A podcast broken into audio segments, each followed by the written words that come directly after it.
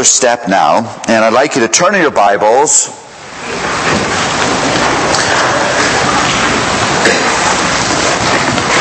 to Galatians chapter 5. Galatians 5.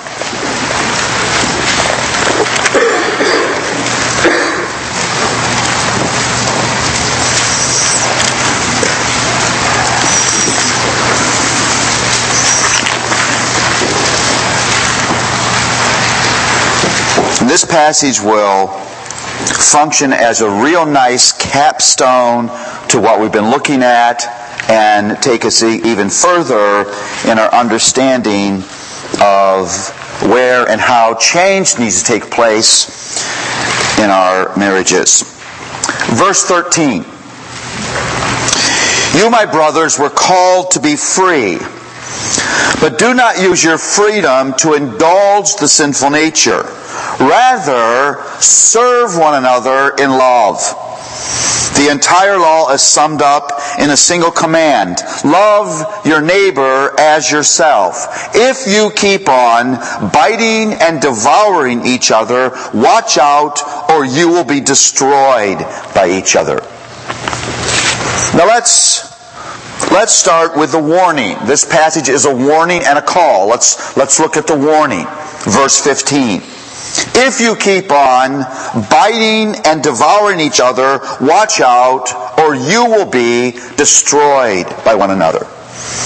Now, here's the theology be, behind that warning. God knows full well that He has placed marriage, the world's most comprehensive relationship, right in the middle of sanctification, the world's most important incomplete process. Now, you and I would tend to think, wouldn't it have been easier if he had gotten us sanctified first? Right? If I could marry a fully sanctified wife and God would throw in self parenting children, that would be cool. now, why am I oriented that way? Because I'm oriented to my kingdom, and I want my kingdom to be a kingdom of comfort pleasure, ease, predictability.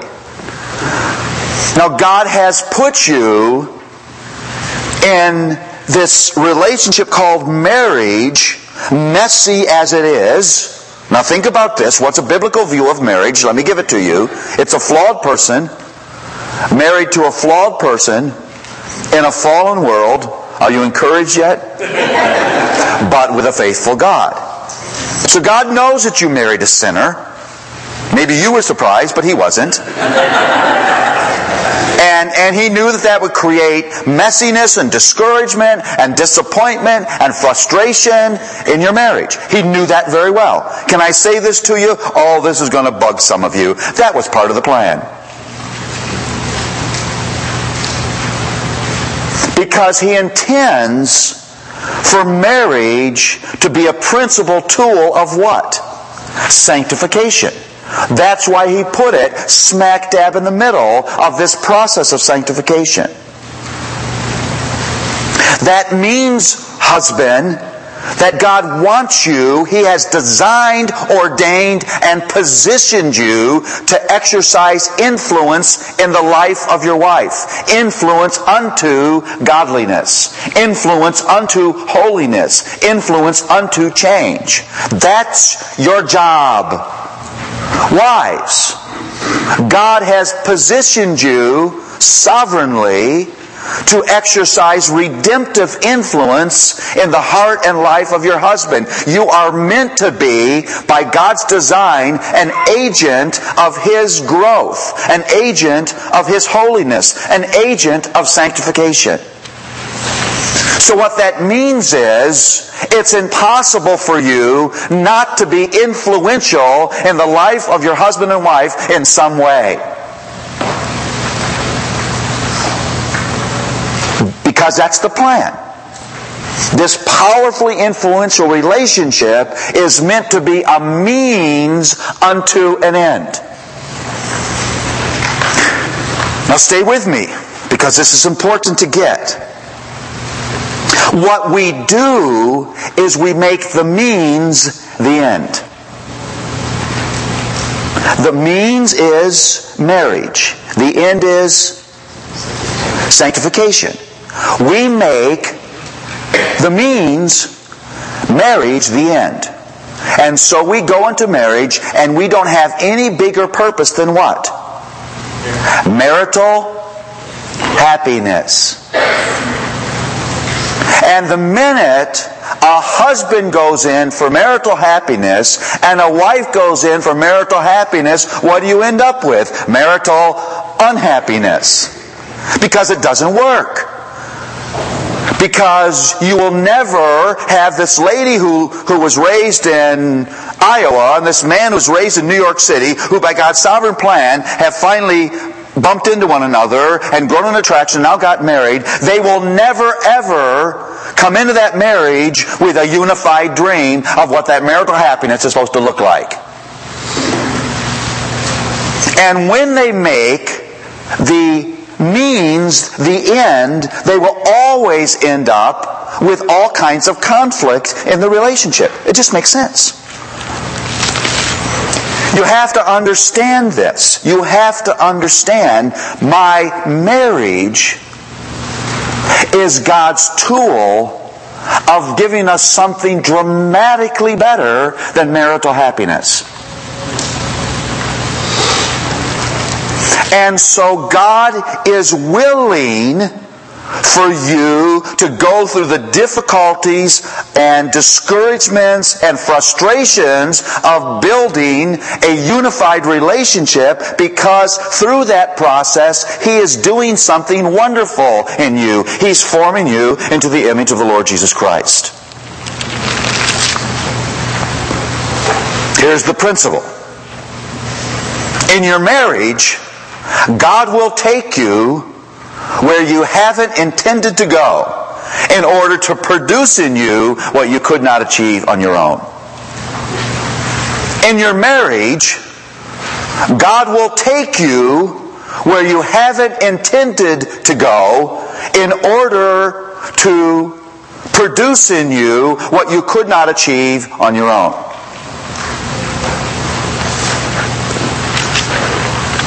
Who enters marriage saying, honey, what, we, what needs to happen is we need to have a lot of interpersonal difficulty that exposes our hearts so that we would grow more in the image of the Lord Jesus Christ. It, wouldn't that be wonderful, dear?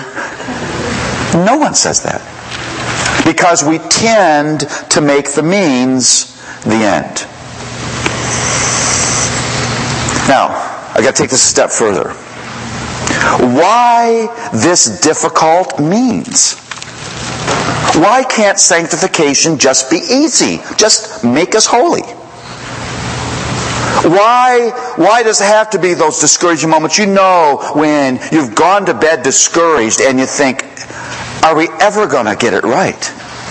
We were just going to the grocery store. We're not supposed to end up throwing hamburger at one another. Or we just it was a family vacation. That was the most chaotic vacation we've ever had in our lives. I never want to take a vacation ever again. Don't say vacation to me. You say vacation to me, I'm going to run out of the room screaming. Or we, we just went out to look for paint.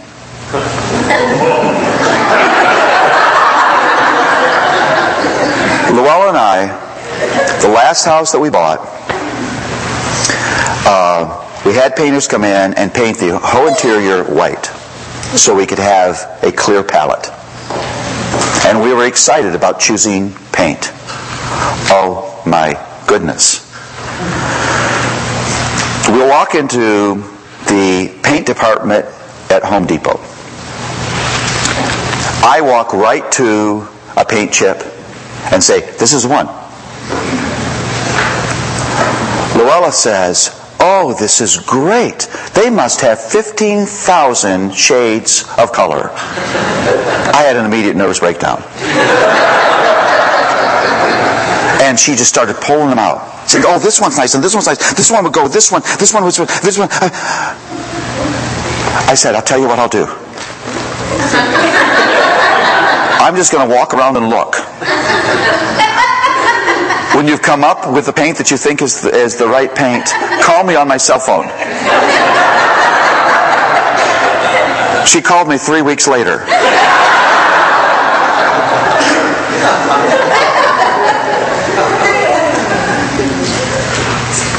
I was so irritated. It's paint. Why, why do I have to go through that? God knows how flawed we are. If He loved us, He would make us holy and He would make one color of paint.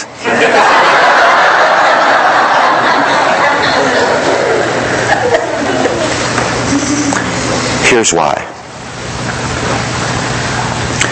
True righteousness only ever begins when you come to the end of yourself. True righteousness only ever begins when you come to the end of yourself. That's where God is trying to drive you.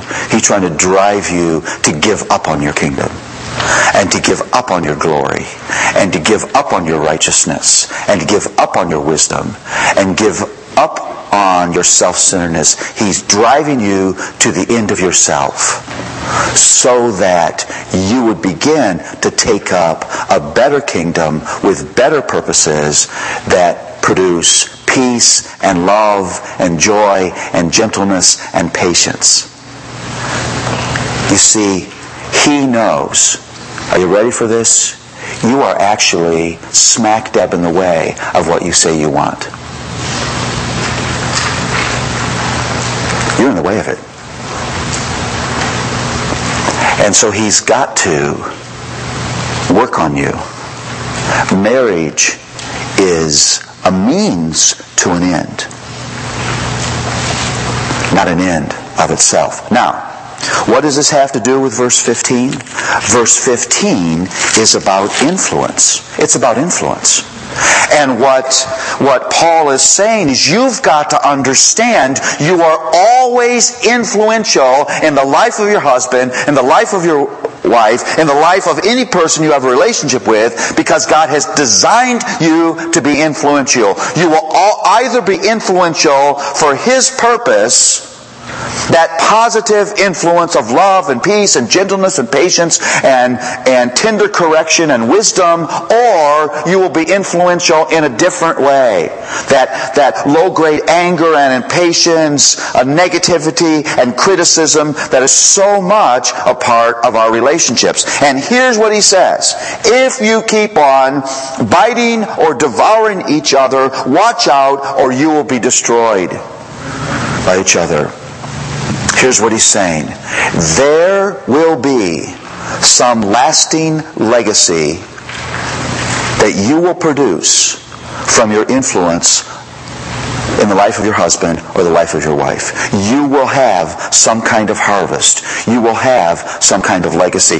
Notice what he says here. If you keep on biting and devouring one another, watch out or what will be destroyed. Say it you. He doesn't say the relationship. He says you.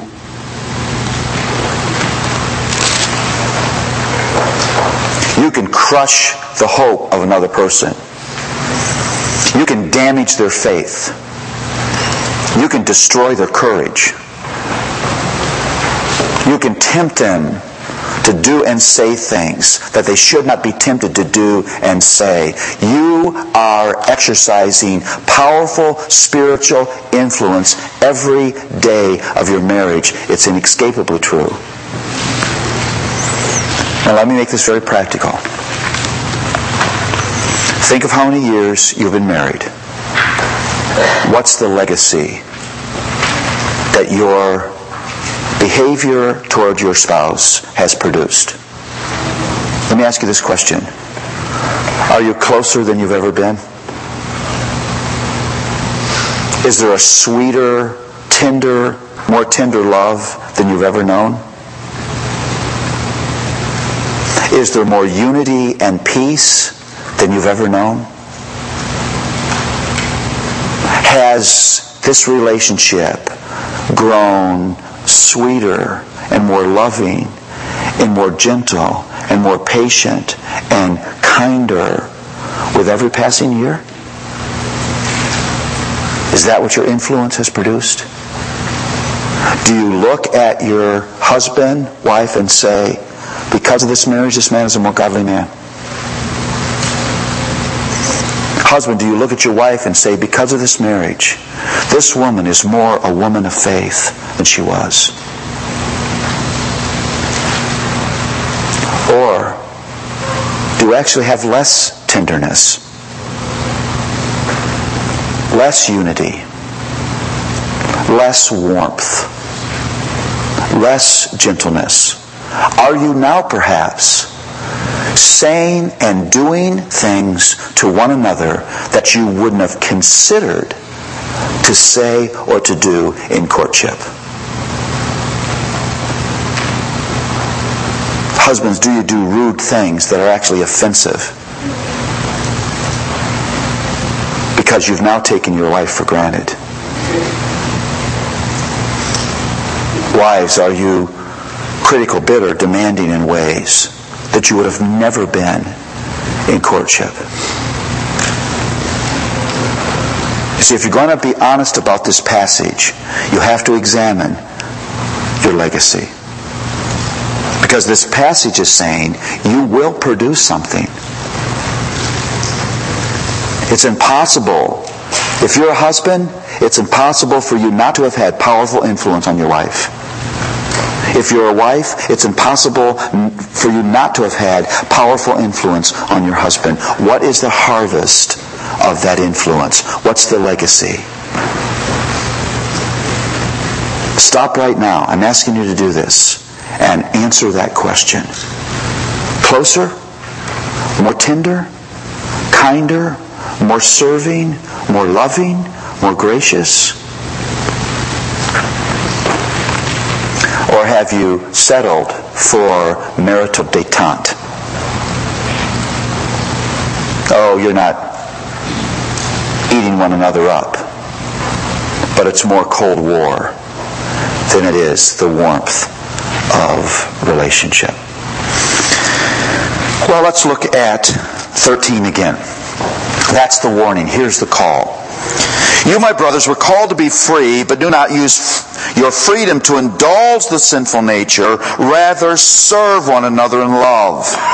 The entire law is summed up in a single command love your neighbor as yourself. If you keep on biting and devouring each other, watch out, or you will be destroyed by each other. Now, what Paul is actually doing here is he's contrasting two lifestyles. For our purposes, we could say two relational or two marital lifestyles.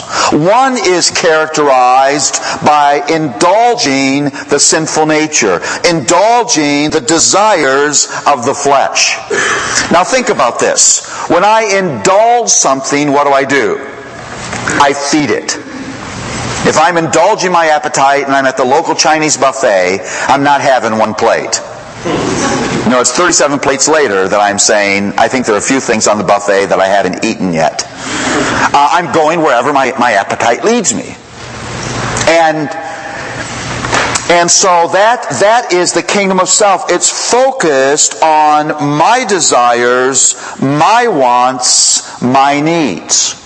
And I actually go wherever those desires, wherever those feelings, wherever those needs lead me. I live under the lordship, if I could say this, of my desires. I indulge them. I feed them. Now, if you're there, then the only way possible for you to relate to the person you're living with is manipulation. Because your, your goal then is to, is to get that person to deliver to you what you want. Sometimes you may threaten them.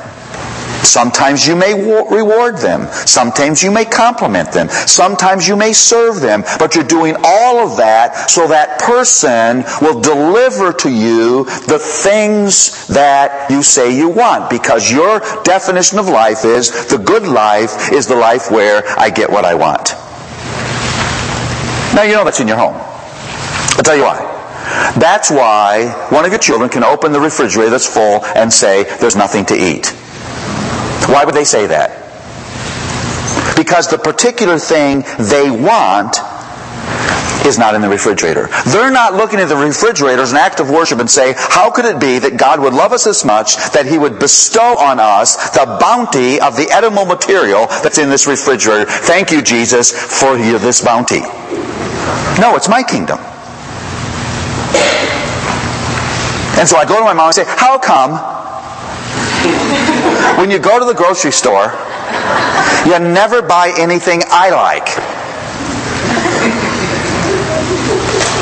Or this is why someone, usually not a man, uh, will stand before a closet and say, I don't have a thing to wear.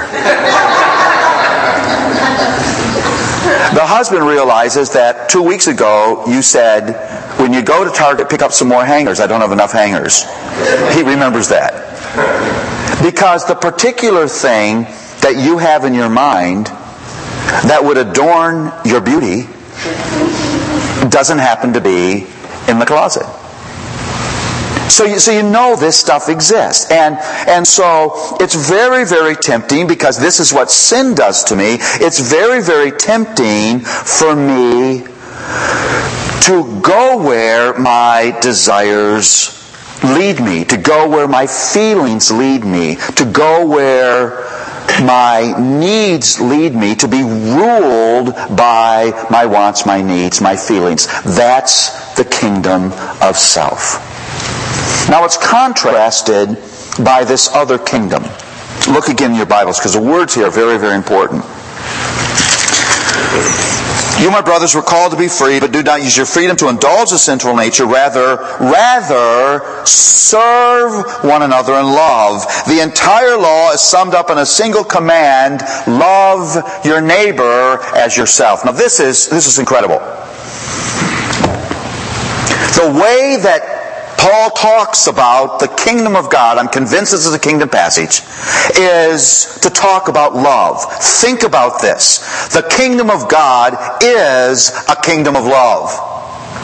What is the centerpiece event of the kingdom of God? Say it. The cross of Jesus Christ. A awesome sacrifice of love.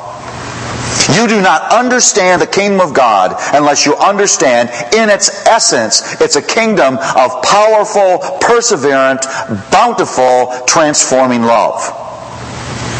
And so Paul says something here that's quite radical. He says the entire law is summarized in a single command. Now think about this. If you were writing and you had written the entire law is summarized in a single command, what would you have written next? I would have tended to write, love God above all else.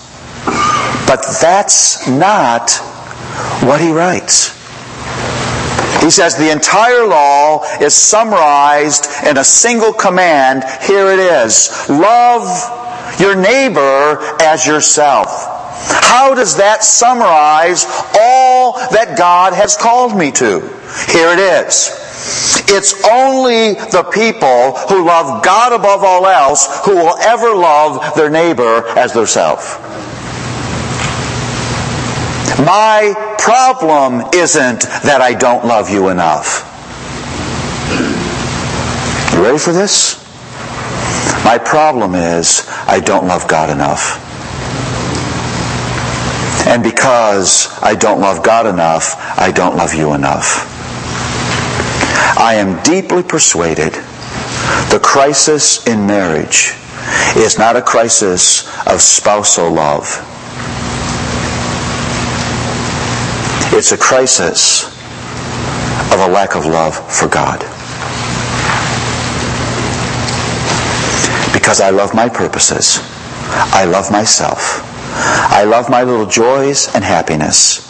Then I love Him and the purposes of His kingdom. That's why you fix marriages vertically before you fix them horizontally. If I am attempting to be king, I'm attempting to be king.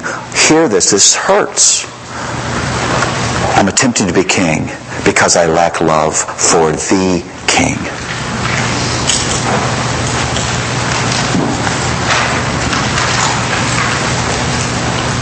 And so I don't find joy in loving my spouse. I find joy in being loved by my spouse.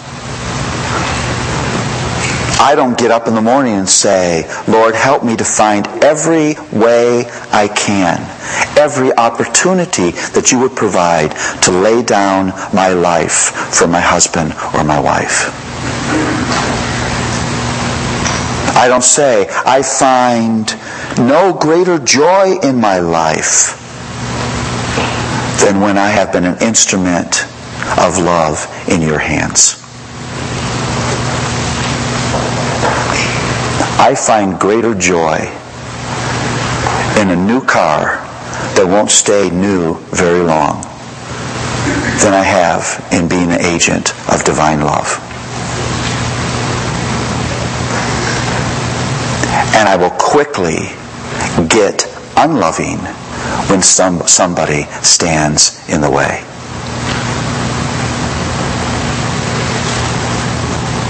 Now, what is the heart of the kingdom of self in terms of relationship? It's driven by manipulation. It's driven by trying to get you to serve my kingdom. What's the heart of the kingdom of God? It's driven by ministry. I want to be part of this awesome thing that God is doing in your life. I love to serve you. I love to give to you. I love to sacrifice for you. I find that an honor and a dignity and a glory. Nothing makes me happier than when I've been able to sacrifice for your good. That's the kingdom of God. You will only have peace when you love the king more than you love yourself. You'll only have unity when you love his purpose more than you love yours. Let's pray again. Thank you again, Lord, for these truths that we have been considering how significant they are and how they begin to expose the struggles of our hearts. But I pray that we would love you as our King more than we would love being a king. And may that bring new and sweeter unity and love and understanding in our marriages. In Jesus' name, amen. Thank you.